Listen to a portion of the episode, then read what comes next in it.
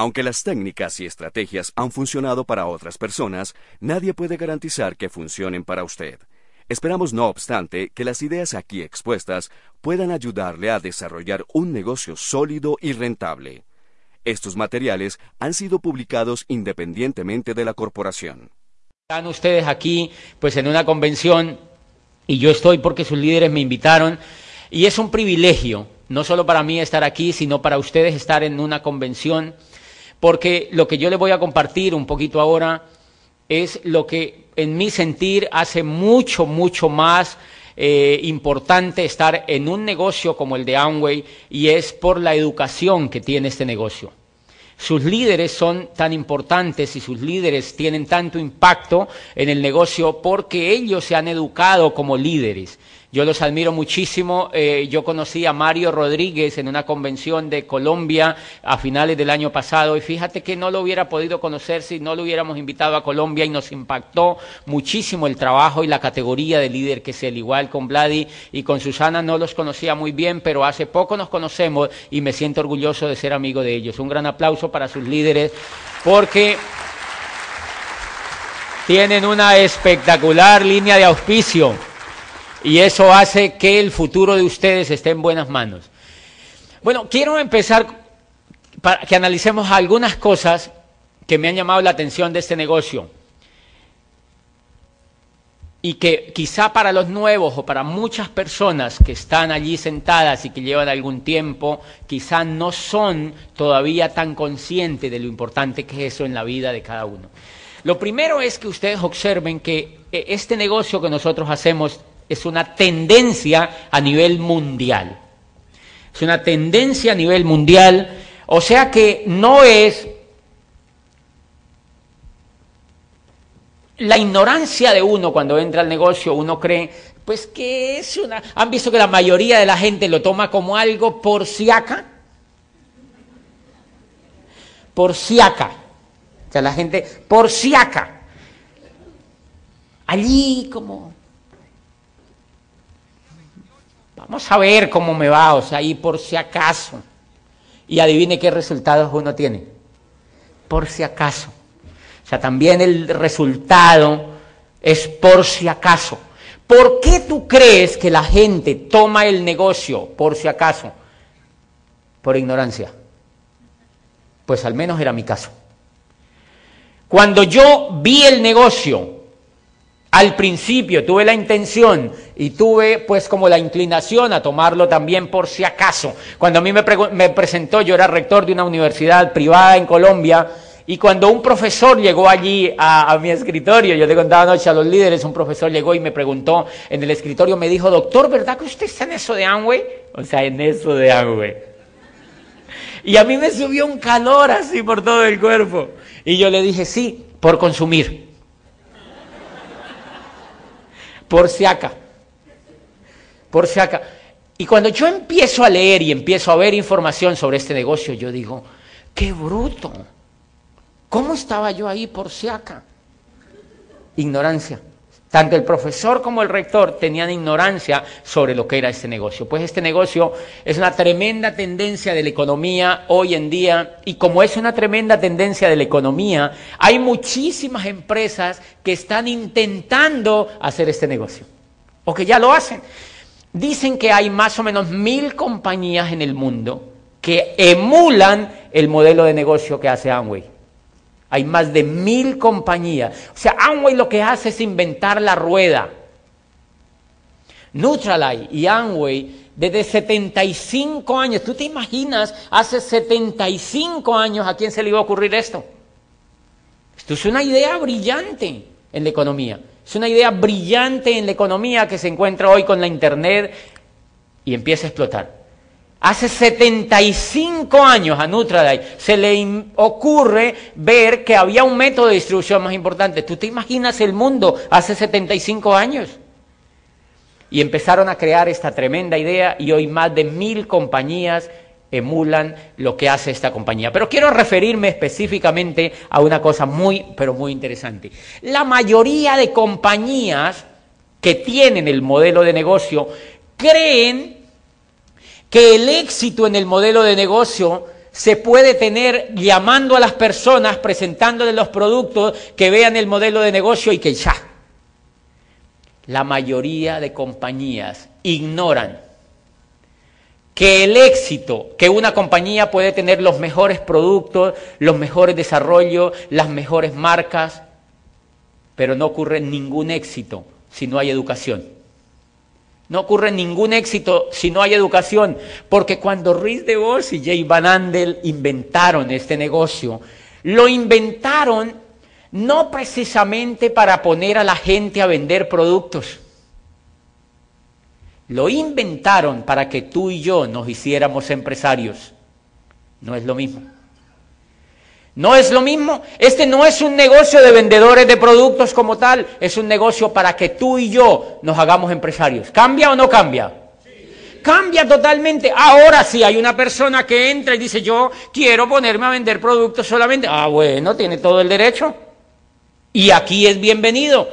Pero el sueño, el sueño de Rick DeVos y Jay Van Andel era que las personas tuvieran un negocio propio, una empresa propia. Por eso nos llaman empresarios.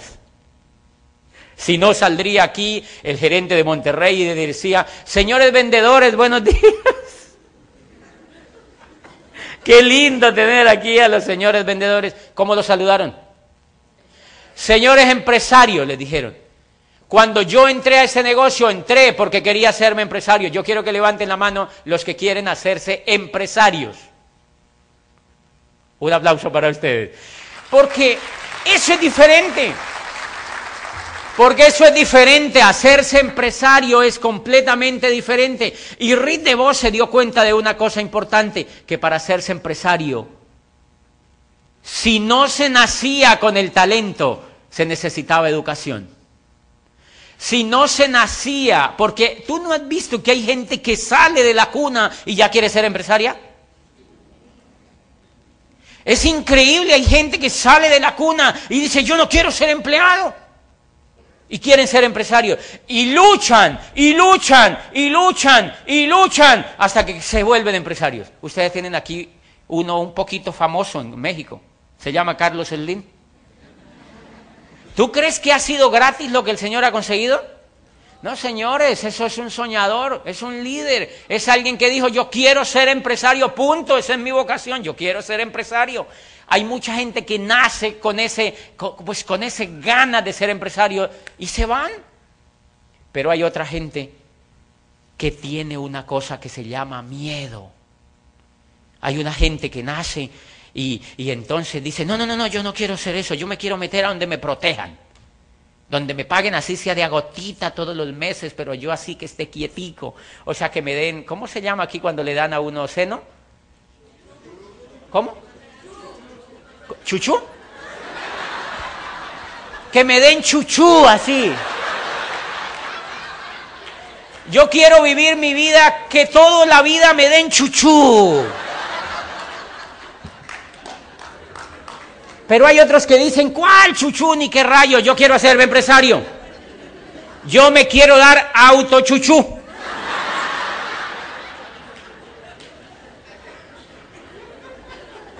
Pero hay mucha gente que se queda, se queda, se queda, se queda, se queda solamente en la etapa de que le den chuchú. Y a medida que pasa el tiempo y a medida que ve la tele y a medida que ve, que ve, que ve el miedo que allá afuera nos venden, más chuchú quiere. Más chuchú quiere. Entonces cuando le muestran el plan y le dicen, es para que tú seas empresario. Y dice, o sea, para que no me den más chuchú. ¡Qué susto! Y ya como que no le interesa mucho. ¿Cuál es el problema de que le den a uno chuchú toda la vida? Que uno vive pobre toda la vida. Porque la fuente del chuchú no es de uno, es del jefe. Si ustedes observan la clase media y la clase y baja, todas le dan chuchú. Señores, hay gente que quiere vivir toda la vida que le den chuchú, pero nunca saldrá ni de la clase media ni de la clase baja. ¿Por qué? Porque para hacerse rico se necesita una mente diferente. Señores, todo el problema de la riqueza o de la pobreza está es en la mente, no está allí fuera. Y si no, ustedes háganse la, háganse la siguiente pregunta. ¿Ustedes saben en el país que viven? ¿En lo rico que es México? Impresionante. A mí me llama poderosamente la atención el país donde yo vivo, Colombia. Colombia es catalogado como un país pobre por las economías mundiales. Pero tú vas a Colombia y te das cuenta del mundo de riqueza que hay allá adentro. Y tú vas a Holanda y te das cuenta que Holanda no tiene terreno y es el mayor productor de flores en el mundo. ¿Saben cómo cultivan las flores? En invernaderos en el mar. Construyeron tierra tragándose el mar y sembraron flores en invernadero. Y le venden a Occidente el día de San Valentín todas las flores que Occidente quiere. Vienen de Holanda. Hello. Y nosotros aquí en América Latina, ay, ¿qué será lo que nos pasa? Y Suiza, mire, Suiza, una de las cosas que más me impacta de Suiza es que no tiene una sola mata de cacao y es el mayor exportador de los mejores chocolates del mundo. Se llevan el chocolate acá y ellos lo fabrican y nos lo vuelven a vender en empacado. Por idiotas, ¿sí ellos se llevan el cacao natural, lo, allá lo procesan y no vuelven y no lo venden. Pero así ocurre con... ¿Qué nos enseña eso, señores? Que lo que cambia la riqueza o la pobreza de un país está en la mente de la gente que vive en ese país. Jean Paul Getty decía, el 100% de la riqueza en el mundo la tienen el, el 20%. Dice, si nosotros tomáramos toda la riqueza del mundo y la repartiéramos entre todo el mundo, entre el 100% de la gente, para que estén felices. Ten chuchutas, todo el mundo, repartan la torta entre los 200 millones de mexicanos así. Dice, el gran problema es que dentro de cinco años, el 100% de la riqueza regresa a manos del 20% original. Y dice él, ¿cuál es la razón? Dice, la razón que hemos descubierto es que ese 20% tiene una mente que atrae el dinero. Los demás la repelen. Los demás repelen el dinero. ¿Por qué? Porque el dinero está íntimamente relacionado con la forma como nosotros pensamos. Íntimamente relacionado con la forma como nosotros pensamos. Yo tengo una experiencia muy propia, yo era, pues ya les he contado, era rector de una universidad privada y obviamente uno no es que gane tanto dinero, uno lo que tiene es estatus. Aquí se oye de estatus, hay gente que tiene estatus, estatus pelatus. Entonces uno tiene un carro fiado, un apartamento alquilado, uno se pone corbatas bonitas, a mí no me alcanzaba el dinero. Es increíble, no me alcanzaba el dinero. Y entonces miren lo interesante de lo que me pasaba. Una vez yo pasé por un centro comercial ahí en mi país, yo era rector de esta universidad, me ganaba, eh, digamos, lo que, lo que una persona le daría para tener buen estatus. Yo vivía en una ciudad de 280 mil habitantes, muy parecida a Mérida, colonial, rezago español, blanca, con tejas así, españolísima, una ciudad preciosa, con, con iglesias, iglesias, hay sino gente e iglesias. Entonces, en esa ciudad, o uno es rector de una universidad, hay 10 universidades, o uno es obispo. ¿De verdad? Y obispo no hay sino uno y nunca se muere. ¿Cuándo han visto que se muera un obispo? Están conectados con Dios, no se mueren. Eso ocurría en Popayán, o sea que yo tenía estatus. Yo era rector de una... No, yo casi levitaba, 27 añitos. Yo estaba feliz. Señores, pero el dinero no me alcanzaba. Y miren lo interesante, en esa etapa de rector un día voy por un shopping y le pregunto, vi un reloj precioso, pero así precioso, eso que te llama mucho la atención. Y le pregunté a la niña, ¿cuánto vale el reloj? Y me dijo, tres mil dólares. Tres mil dólares. Y yo dije, ¿tres mil dólares? Y yo dije, es increíble. ¿Cómo una persona puede pagar tres mil dólares por un pinche reloj?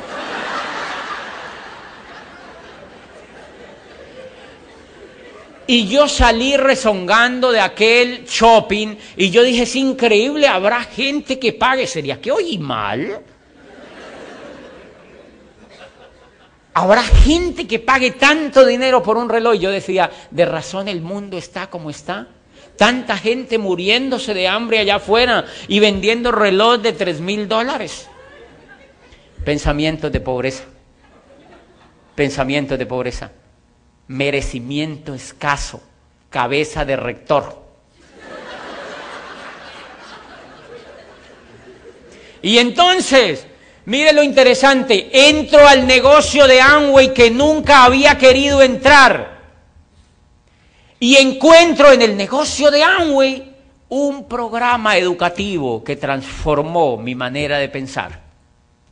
Un programa educativo que transformó mi manera de pensar me pego a ese programa educativo y empiezo a transformar la manera de pensar a punta de leer libros, de oír CDs, de ir a seminarios, de ir a convenciones y de asociarme y de asociarme y de asociarme y de asociarme. Y, al primer, y de ponerle acción, claro. Y al primer año califico como esmeralda. Califico como esmeralda, me retiro, ya me había retirado de trabajar. Califico como esmeralda fundador ahí mismo y llegan unos bonos. Yo recibí toda esa plata yo dije, ¿qué fue lo que yo hice? Y es increíble, mire, vuelvo y paso por aquel shopping y veo el mismo reloj. Y le pregunto a la niña, ¿cuánto es que vale el reloj? Y me dijo, tres mil dólares. Y el coco me dijo, está a buen precio. Y adivinen qué hice. Lo compré. Lo compré. Lo compré. Lo compré. Y yo me voy para mi casa con el reloj en el carro y yo lo veía en la cajita, precioso. Y yo digo, está buen precio. Está buen precio para lo que es. A trabajo para contarle a tu familia que compraste un reloj en tres mil dólares. ¿Con qué carota le vas a decir a tus hermanos que no tienen ni para peluquearse? Que te acabas de comprar un reloj de tres mil dólares. No, yo llegué y les dije que era una réplica. Mientras yo me iba como acomodando a ver cómo les... Después se olvidaron del tema y ahora me dicen, pero es muy buena réplica, ¿eh? ¿Por qué tú crees que yo no les dije? Por una razón muy sencilla.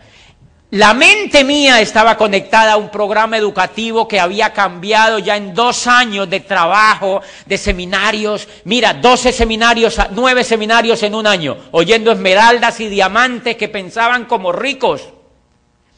Tres convenciones en un año, oyendo esmeraldas y diamantes que pensaban como ricos. 12 libros en un año leyéndome el hombre más rico de Babilonia, queremos que sea rico, escuela de negocios, los nuevos profesionales, etcétera, etcétera, etcétera. Yo te pregunto, ¿tú crees que tu mente es igual en un año después de todo eso? Nunca es igual, tu mente cambió totalmente la forma de pensar y cuando tú cambias la forma de pensar, cambia allá afuera los resultados. Y entonces yo estaba en ese estado cuando compré el reloj. Y miren lo interesante, la comunicación tuya con los demás también cambia. Fíjate, es una réplica, como para que no se pongan nerviosos. ¿Verdad? ¿Por qué mi comunicación con ellos tenía que ser así? Porque ellos no estaban conectados al programa educativo. Y entonces yo tengo que entenderlos. De hecho, en ese mismo año, cuando yo estaba empezando a calificar Esmeralda, estábamos cerrando la calificación de Esmeralda. Era Navidad, perdón, era Año Nuevo, y tú sabes que en América Latina la gente hace muchas cosas cuando llega el Año Nuevo. ¿Aquí también? Allá salen con una maleta por las calles a dar vueltas con una maleta desocupada. Dicen los Walter Mercados que eso es buenísimo para uno viajar el año que viene. Pero ellos nunca salen de la ciudad, es increíble. Y vuelven e intentan el otro año con la baleta otra vez. En mi, en mi ciudad y en mi cultura comen lentejas ese día de Año Nuevo y comen uvas y tal, y se dan uvas entre ellos. Y es pensando que el futuro cambie, pero el coco sigue igual. No pueden haber cambios porque el coco sigue igual, señores. Ese es el gran secreto de la pobreza o de la riqueza. Y ese día estábamos en ese año nuevo y una tía, la típica tía, que está bailando allá con todos tus familiares y yo estaba con el portátil haciendo el cierre de Esmeralda. Y entonces ella iba, bailaba y fue allá donde yo estaba en un rincón de la casa y me dice, oye, pero un año nuevo a plenas 12 de la noche y tú trabajando en eso de Anguay. Y entonces yo le dije, sí, tía, estoy ocupada haciendo un cierre y no sé qué. Y, me, y la tía, ok, y se va y baila otro ratico. Y vuelve después y me dice, pero eso es muy duro, ¿verdad? Y yo le digo, sí, tía, eso es bien duro. Esto es bien duro. Se va y baila otro ratico. Y al ratico vuelve y me dice, pero no todo el mundo que hace ese negocio se vuelve rico, ¿verdad? Yo le digo, no, tía, eso no todo el mundo que hace esto se vuelve rico, solo, no todo el mundo. Ella le parecía raro que yo todo le decía que sí. Deje así, tía. La tía iba y bailaba otro ratico y me decía, pero hay gente, cuando volvía me decía, pero hay gente que, que, que, ay, yo tengo muchas amigas que han entrado y vuelven y se salen. Y yo le digo, claro, montones de gente que entra y vuelven y se salen y se rajan, tía. Montones. El único que he quedado soy yo, tía. Y entonces la tía volvía y bailaba, no sé qué. Al rato ya como que ella me quería decir con su carota, ¿y por qué no me alegas? ¿Por qué no peleas conmigo? ¿Por qué no me dices que es mentira lo que yo te digo? ¿Han visto que la mayoría de la gente va y pelea con los familiares? No, si tú conocieras a Vladimir y a Susana. Hello. ¿Por qué yo no negocié con mi tía? ¿Por qué yo no alegué con mi tía? Porque yo llevaba un año yendo a seminarios, total, un año comprando el programa educativo mensual, un año oyendo CDs, un año yendo a convenciones, un año oyendo información positiva y de liderazgo y de empresarismo y creciendo y creciendo y creciendo. O sea que yo en un año ya era como un chip. Un chip. ¿Saben lo que es un chip, verdad? Yo era un chip repleto de información. Ahora yo te pregunto, ¿tú conectarías un chip a un camote?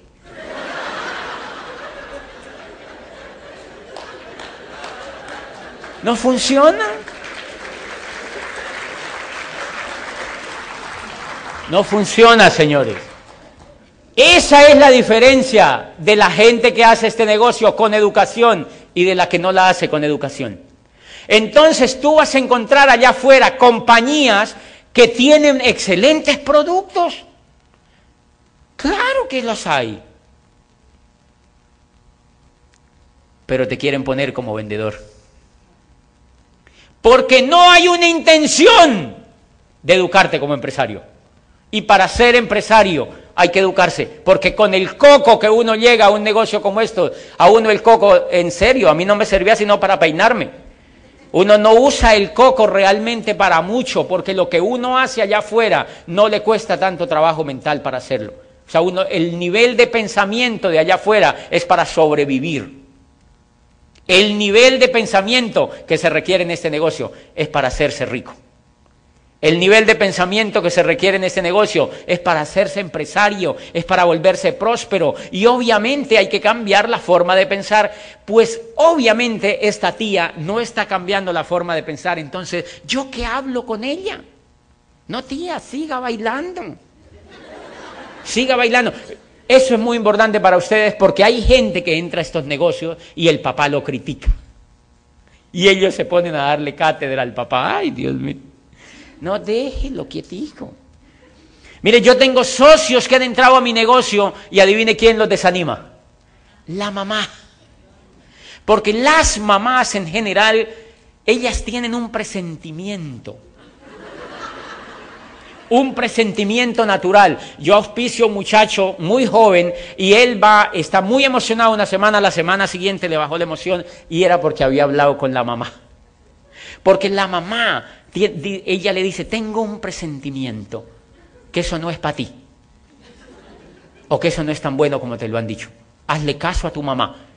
Y lo rajan ¿Por qué? Porque la mamá no tiene ni idea de esto, al no ser que esté haciendo este negocio. Entonces, yo aprendí una cosa, yo le digo a mis socios, mire, a la mamá hay que quererla.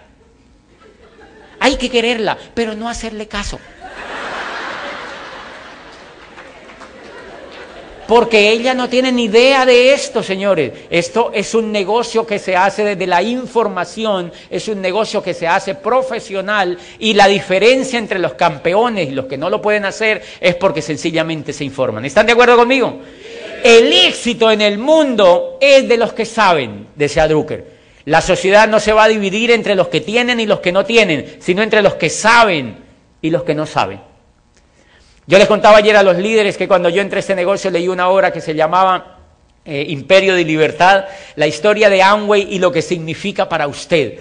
Y el prólogo lo escribe el presidente de la Cámara de Comercio de los Estados Unidos, Richard Lesser, y dice, lo que más me impacta de Amway es su capacidad para transformar la economía mundial.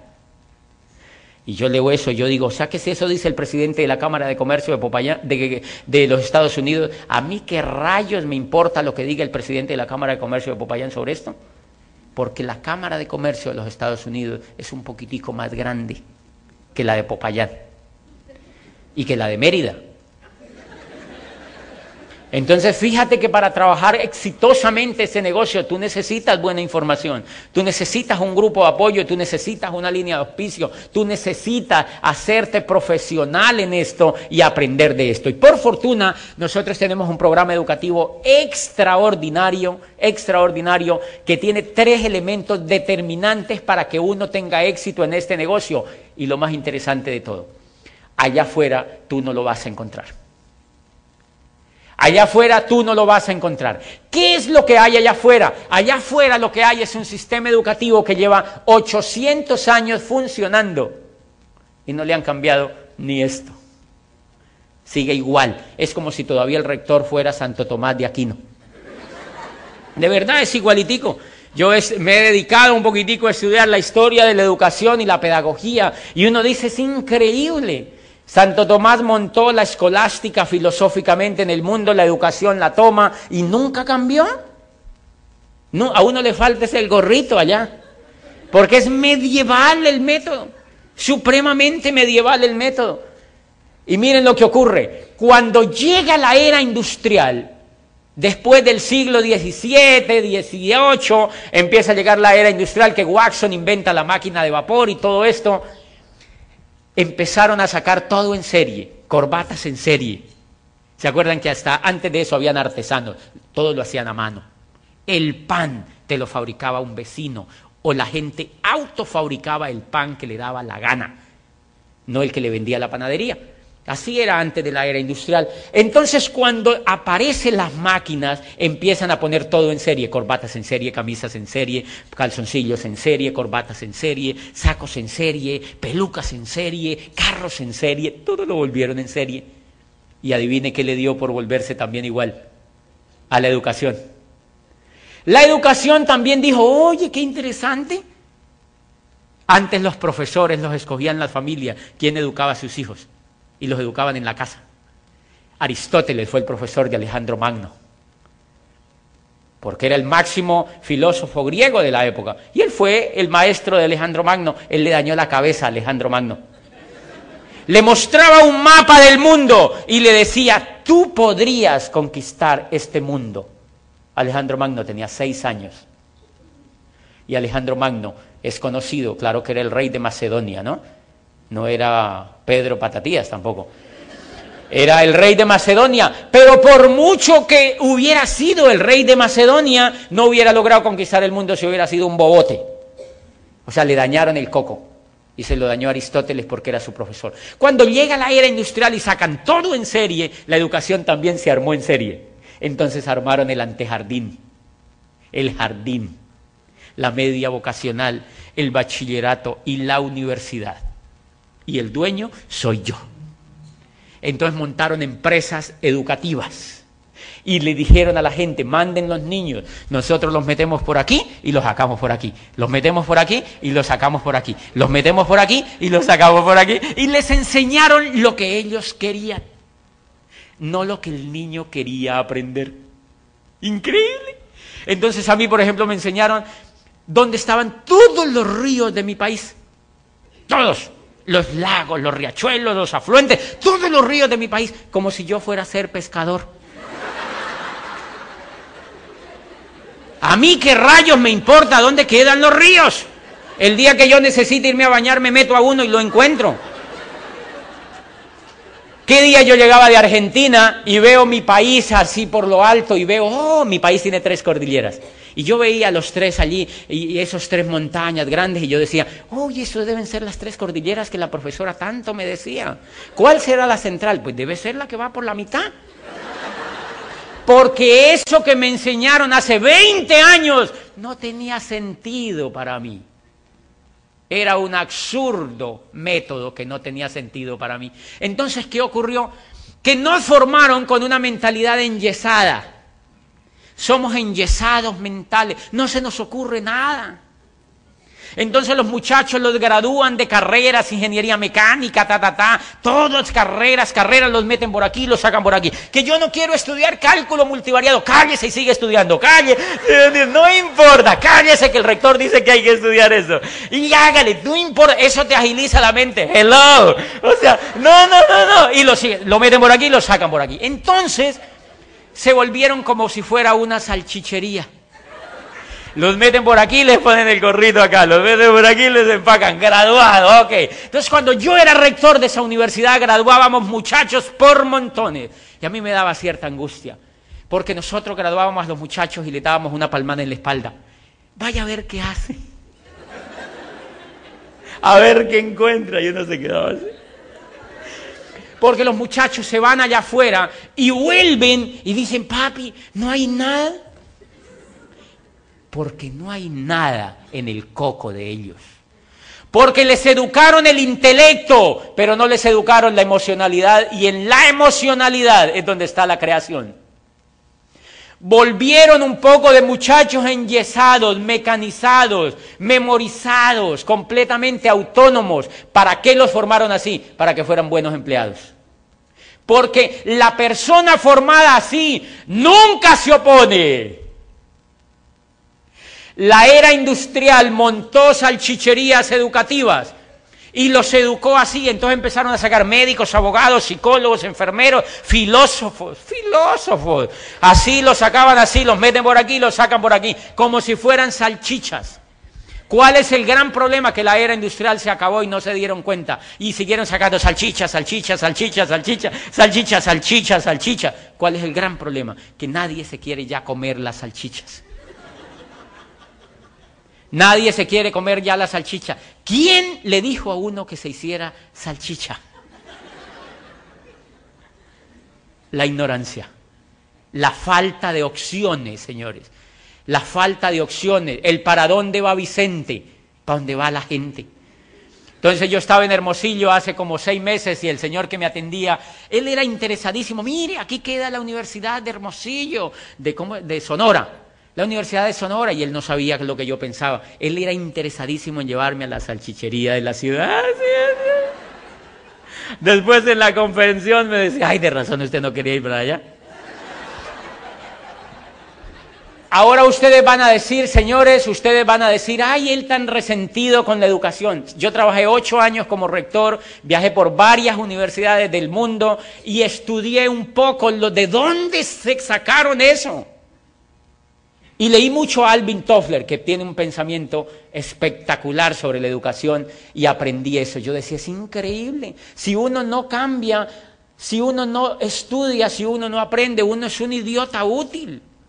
¿Por, qué tú crees que a los niños los matriculan en el jardín y los llevan a las seis de la mañana al jardín? Calientitos están ellos en la casa y la mamá, báñese Mateo que lo tengo que bañar para ir a la universidad. No quiero mamá, báñese que tiene que ser una persona educada. Ay Dios mío.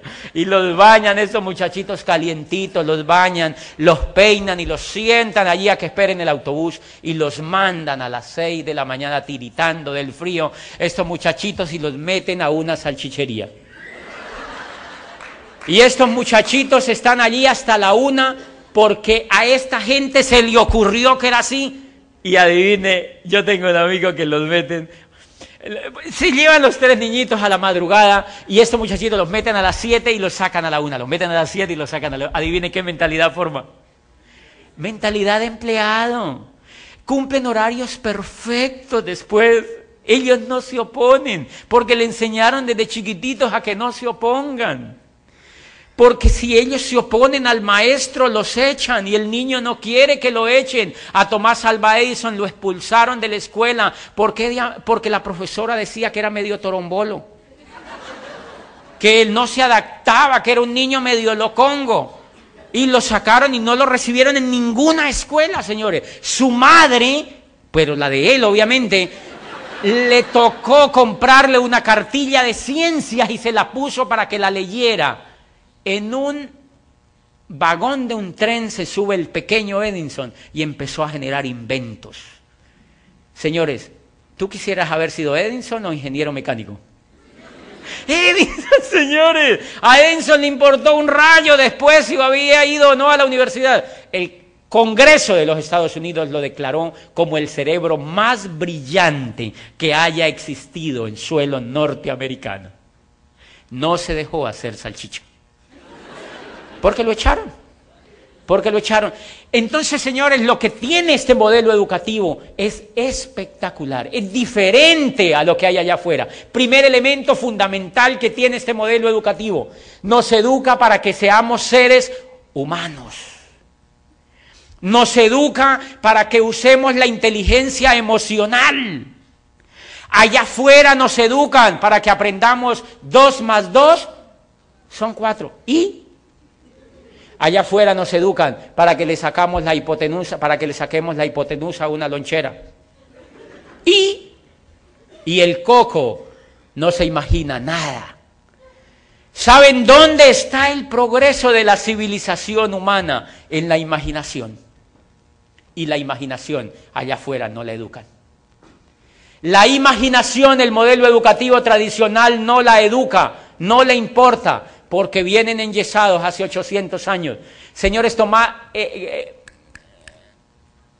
Albert Einstein fue declarado un estudiante irrelevante. La tesis de Einstein la declararon irrelevante. Era una tesis sobre las moléculas. Y Einstein se encierra a contradecir la física actual y descubre la teoría de la relatividad. ¿Qué lo llevó a descubrir la teoría de la relatividad? La capacidad de imaginarse la capacidad de perseverar, la capacidad de aprender de lo que los demás no veían, la capacidad de imaginarse. Y él es el autor de la frase más espectacular que yo haya oído sobre él. Dice, es más importante la imaginación que el conocimiento. Es más importante la imaginación que el conocimiento. ¿Por qué? Porque tú te puedes saber todo el cálculo multivariado, pero si el coco no te sirve, tú te mueres de hambre. ¿Ustedes han visto profesionales varados? ¿O es solo en Colombia? Allá montones de profesionales, uno le dice, ¿por qué no ejerces tu profesión? No, porque no hay trabajo. Hello, ¿cómo que no hay trabajo? Tienen un coco enyesado, señores. Y se van a poner un puesto de arepas, que porque no hay trabajo. O sea, de, como de tortillas. Ingenieros de... Entonces, ¿qué fue lo que ocurrió? La ministra, a mí me invitó un gobernador a una región allá en el país. Yo era rector de la universidad todavía, pero yo ya estaba en este negocio y ya conocía el modelo educativo. Y me invitaron a una región a hablar sobre la calidad de la educación. ¿Qué entendía yo por calidad de la educación? Entonces yo le digo, ese día estaba la ministra de Educación y un poco de gente allí interesante, importante de mi país, políticos, y, y habían 500 profesores allí sentados. Y yo decía entre mí, ¿cómo me invitan a mí? Ellos no sabían que yo estaba en ese modelo educativo de Amway. Y ese día yo le dije, señora ministra, hablar de calidad de la educación no es posible mientras la educación de nosotros siga sacando 25 años uno estudiando y termina pobre.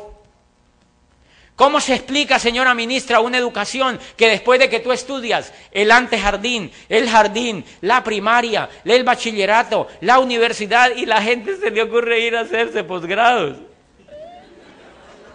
Y después no tienen ni para pagar el arriendo. ¿Cómo explica, ministra, una educación que no enseña a la gente a ser rica? Es una educación fracasada. Una educación que no eduque para ser rico es una educación fracasada. Porque, señores, uno pobre no puede hacer casi nada, señores. ¿Han visto? ¿Cuántos escritores allá afuera brillantes no salen adelante? ¿Por qué? Porque ni tienen coco ni tienen plata. Se juntan todas las cosas y entonces hay muchísimo talento que no tiene los mecanismos para salir adelante porque los educaron para ser pobres, señores. Los educaron para ser empleados, los educaron para depender de otro. Entonces lo lindo que tiene este modelo educativo es que es humanista. Educa a las personas para que sean soñadoras. ¡Guau! Muéstreme allá afuera un sitio donde los maestros se reúnan a educar a los alumnos para que sean soñadores. Muéstramelo. Muéstrame un sitio donde a los niños los lleven a soñar. Por eso nosotros aquí volvemos a ser niños en este negocio. Miren, yo veo a los niños, ¿han notado que los niños son muy soñadores? Hasta que van a la escuela. Cuando van a la escuela, la profesora le dice, Mateo, no seas iluso. ¿Ya viste tu papá cómo vive? Y yo, porque la profesora tampoco tiene ni para el bus. O sea que ese niño, yo tengo unos amigos que tienen unos niños eh, trabajando, pero bueno, pero eso se lo cuento ahora para no perder el hilo. Señores, lo que hace este negocio es que nos educa como soñadores. Y allá afuera la educación tradicional no educa como soñadores. A mí jamás me habían hablado en los 25 años de educación que era importante soñar. A mí lo que me daba era sueño. A la gente le da sueño. No, no, sigue allí sentado hasta que te gradúes. A mí me da ver a sueño. Señores, toda la civilización humana, el progreso que hay registrado, la han creado los soñadores. Todo el progreso humano, desde los griegos, los egipcios hasta nuestros días, la han inventado los soñadores, no la gente que trabaja. Los soñadores, los soñadores. Por eso la primera parte importante en este negocio es que uno tiene que aprender a ser un soñador. No importa que la persona pida en el semáforo. No importa, porque esa persona tiene coco. Y ese coco es soñador por autonomacia. Los seres humanos nacemos para ser soñadores. Los seres humanos nacemos para ser soñadores. Lo que pasa es que la educación nos lleva a no soñar.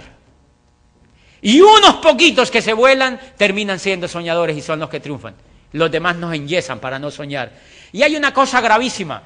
La diferencia de los seres humanos y los animales es que los animales no sueñan. La diferencia de los seres humanos y los animales es que los animales no sueñan. Los seres humanos, por autonomacia, nacemos con un chip listo para soñar. Si lo usamos, si no se atrofia, como todas las cosas. Si nosotros usamos el cerebro para soñar, no solamente podemos ser felices, sino que transformamos el mundo donde vivimos. Y si, los animales, fíjate que no sueñan, y si no, hazte la siguiente observación. ¿Cuándo ustedes han visto a un cerdito diciendo, ¿cuándo será que yo tengo un chiquero así de grande?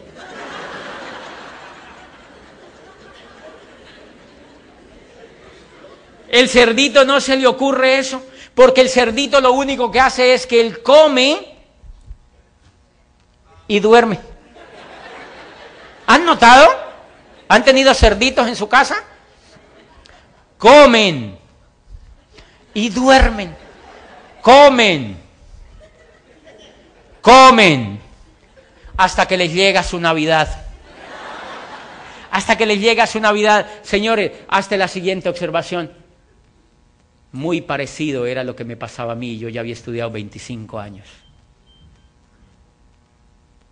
Yo trabajaba, veía televisión, compraba y me endeudaba. Ah, también. Trabajaba, veía televisión, compraba y me endeudaba. Trabajaba, veía televisión, comía y me endeudaba. Trabajaba, veía televisión, comía y me endeudaba. Y yo decía, jue madre, ¿cómo me acerdizó la educación?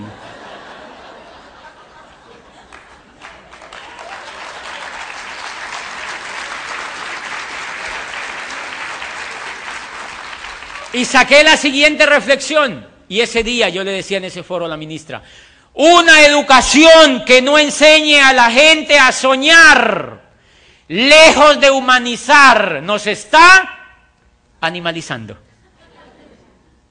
Una educación cuya base no sea enseñar a la gente a prosperar y a soñar, lejos de volvernos seres humanos, nos está animalizando. Y eso es lo que cambia cuando tú entras a un modelo educativo como esto. ¿Para qué? ¿Para que después no, no seas ingeniero químico? No. Para que tú lo hagas, pero lo hagas como un soñador. Cuando yo entro, usted, mucha gente va a decir, en Colombia me han dicho, pero mira lo que tú piensas de la educación. ¿Será que él no tuvo la, la oportunidad de ir? Y pues no, ya les han contado, yo estudié Derecho y Ciencias Políticas, después estudié Psicología, después estudié posgrados, y yo no le pegaba al mundo. O sea, vivía endeudadísimo. Estaba muy pobre. Y pensaba, todo eso, ¿qué será lo que pasa? Y miren, o sea que yo ya era una salchicha vienesa. Como yo veía que no le pagaba al mundo, yo dije, hay algo que a mí me falta. Entonces me presenté a Europa a hacer un doctorado. O sea, hacerme salchichón.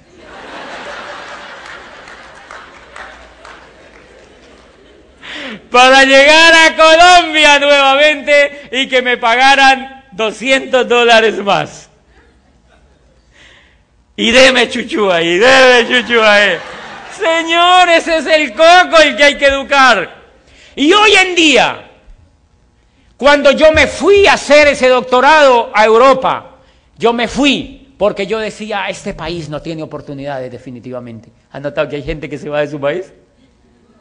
Y yo me fui a Europa a hacer ese doctorado que porque en el país no había oportunidades. Cuando llegué y eduqué el coco, hoy yo me asomo a la ventana donde vivo y yo digo, qué país tan espectacular el que viví. Porque el coco mío ya cambió. Ahí está la riqueza. Miren lo que ocurre en el mundo tradicional. Hay gente de mi país y del suyo también, me imagino que se van al otro país se van. ¿Por qué se van? Porque eso es lo que yo he visto en mi país. Ellos salen de la universidad y montan, eh, intentan ganar dinero por algún tema, no les va muy bien, entonces montan una peluquería. Después, a los tres años se quiebran de esa peluquería y dicen, no, eso no funciona, montemos una talabartería.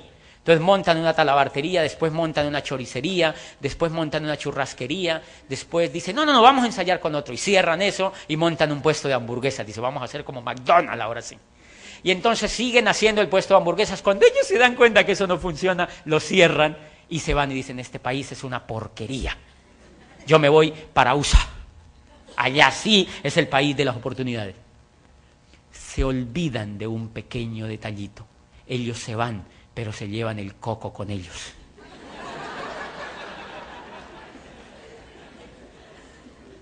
Se van, pero se llevan la cabezota.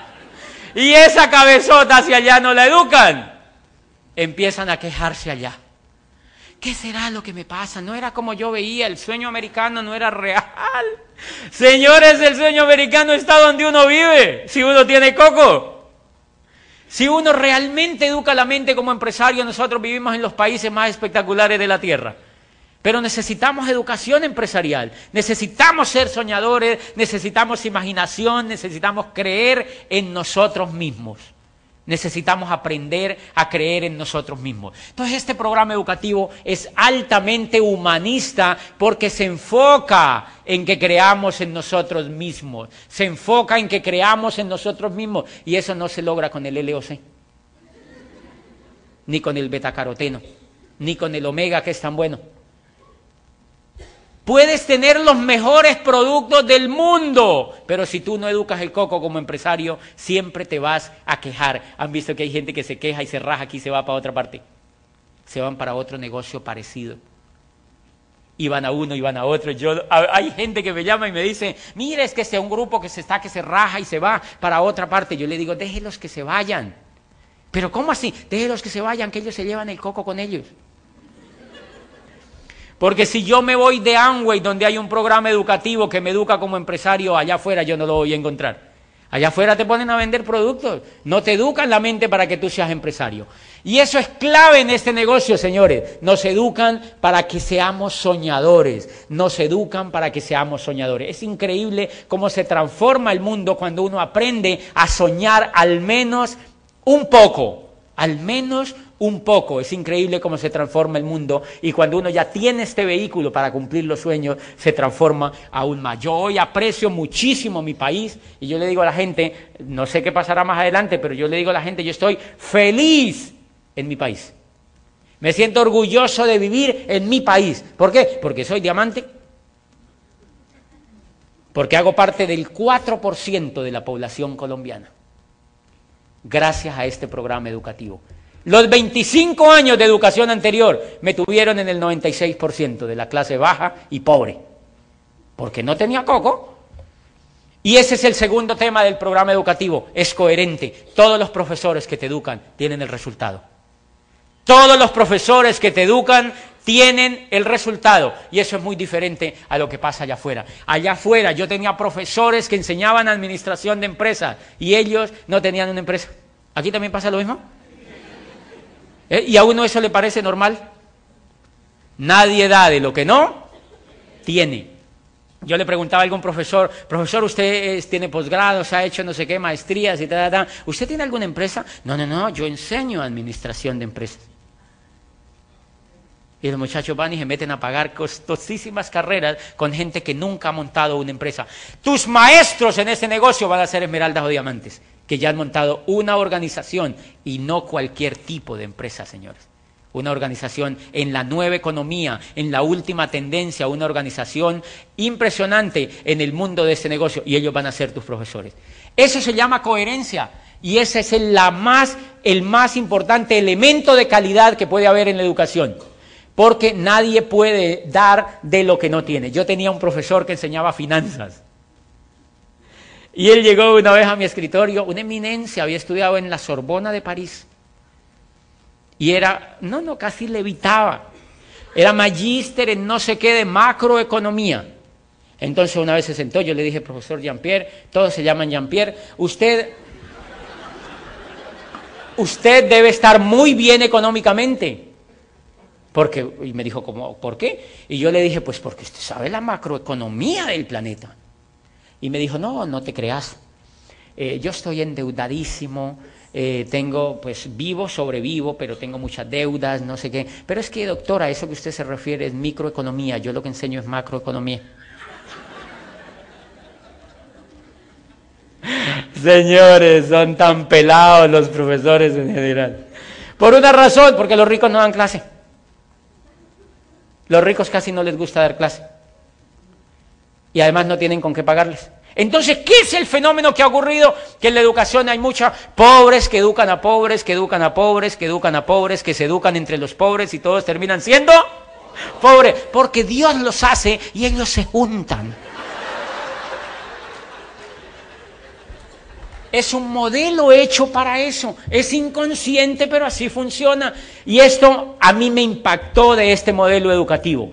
Cuando yo escuché hablar a un diamante y yo dije, ¿y ese tipo es libre? ¿Tú sabes lo que vale la libertad? ¿Tú sabes lo que vale la libertad? Ese tipo que habla ahí, ¿es libre? Yo llevo un mes por fuera.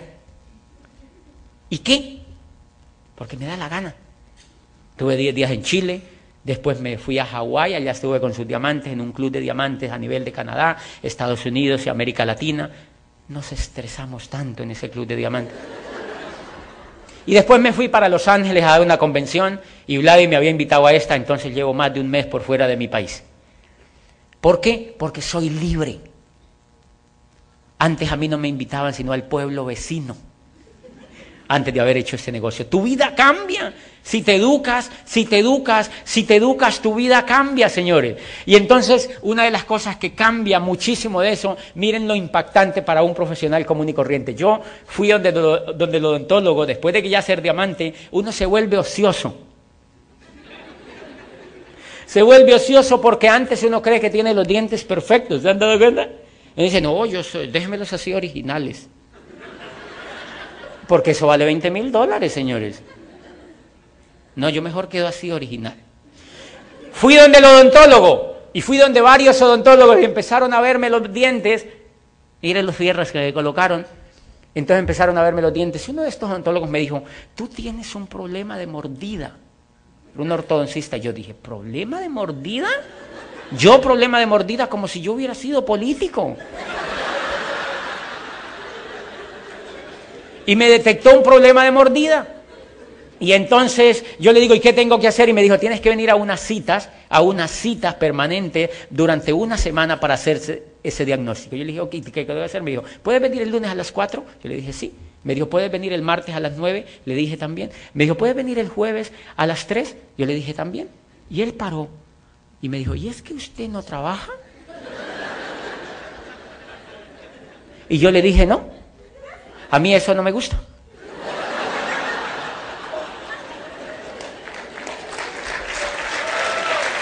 A mí eso no me gusta. Y él me dice, ¿cómo así que no te gusta trabajar? Yo le dije, no, yo no trabajo porque yo me di cuenta de una cosa. Yo trabajé como 25, 30 años, no 25 años, y yo me di cuenta que eso no da plata.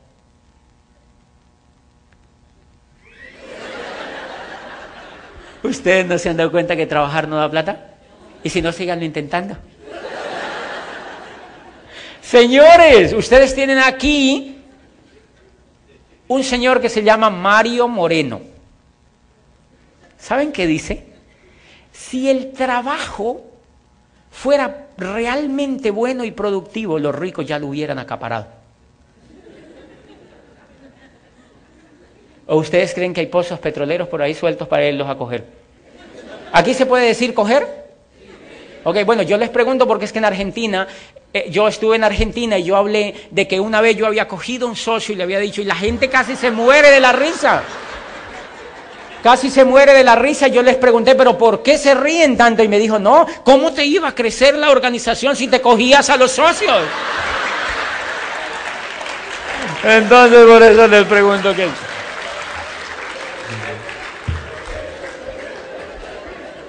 Realmente, señores, yo le digo a mi odontólogo, el trabajo como tal no da dinero, no da prosperidad. Lo que da prosperidad es hacerlo como empresario. Lo que da prosperidad es aprender a ser empresario. Lo que da prosperidad es aprender a hacerlo con imaginación, con creatividad y como empresario. Entonces esto no se opone a la educación. Yo tengo amigos que he auspiciado en el negocio y estudian ingeniería civil y me dice, tengo que abandonar mi carrera, entonces le digo, no, no, no, no, no. Porque no quiero que quede esa sensación. Yo digo, no, hazte salchicha, no importa. Claro que yo no se lo digo. O sea, tú te puedes hacer hasta salchichón, eso no importa. Lo que pasa es que en este negocio tú vas a ganar el dinero suficiente para que ejerzas tu profesión con dignidad y como empresario. No regalándote donde otro. No mendigando un puesto. Entonces yo le digo a la señora, a este muchacho de 15 años, yo le digo, o sea que si tú vas a estudiar ingeniería civil, estudiala y vuélvete bueno como ingeniero civil. Haz este negocio y llega al menos esmeralda. Llega diamante, porque el dinero te empieza a sobrar. Y entonces, cuando te empieza a sobrar el dinero, tú te pones a construir con tu propio dinero. Si tú no te vuelves rico, Tú tienes que irte de, ingeniero intervencionista a que te esclavice uno que sí tiene plata. O sea que miren que vale la pena que cualquiera haga este negocio para que salga del hueco.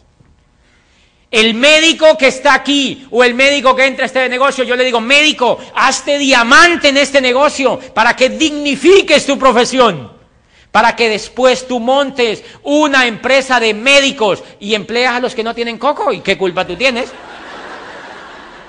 Claro, tú eres el médico, empresario, y hay montones de gente que no tiene coco. Ay, yo quiero que me dé chuchú. Entonces le da chuchú.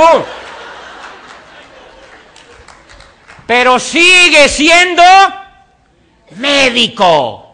Ese es el mensaje. Pero sigue siendo médico porque este negocio no riñe con tu profesión. Lo que queremos es que te vuelvas rico para que tú ejerzas tu profesión si te da la gana.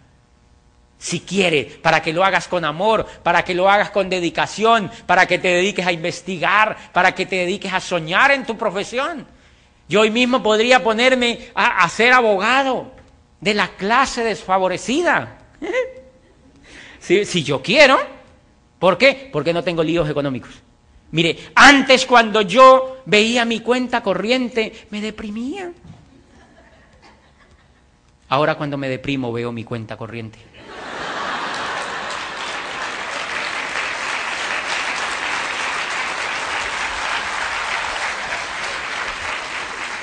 Y eso se llama humanizar. No se puede humanizar siendo pobre, señores, porque los pobres no pueden disfrutar de los bienes de la cultura. Trabajan, compran y se endeudan.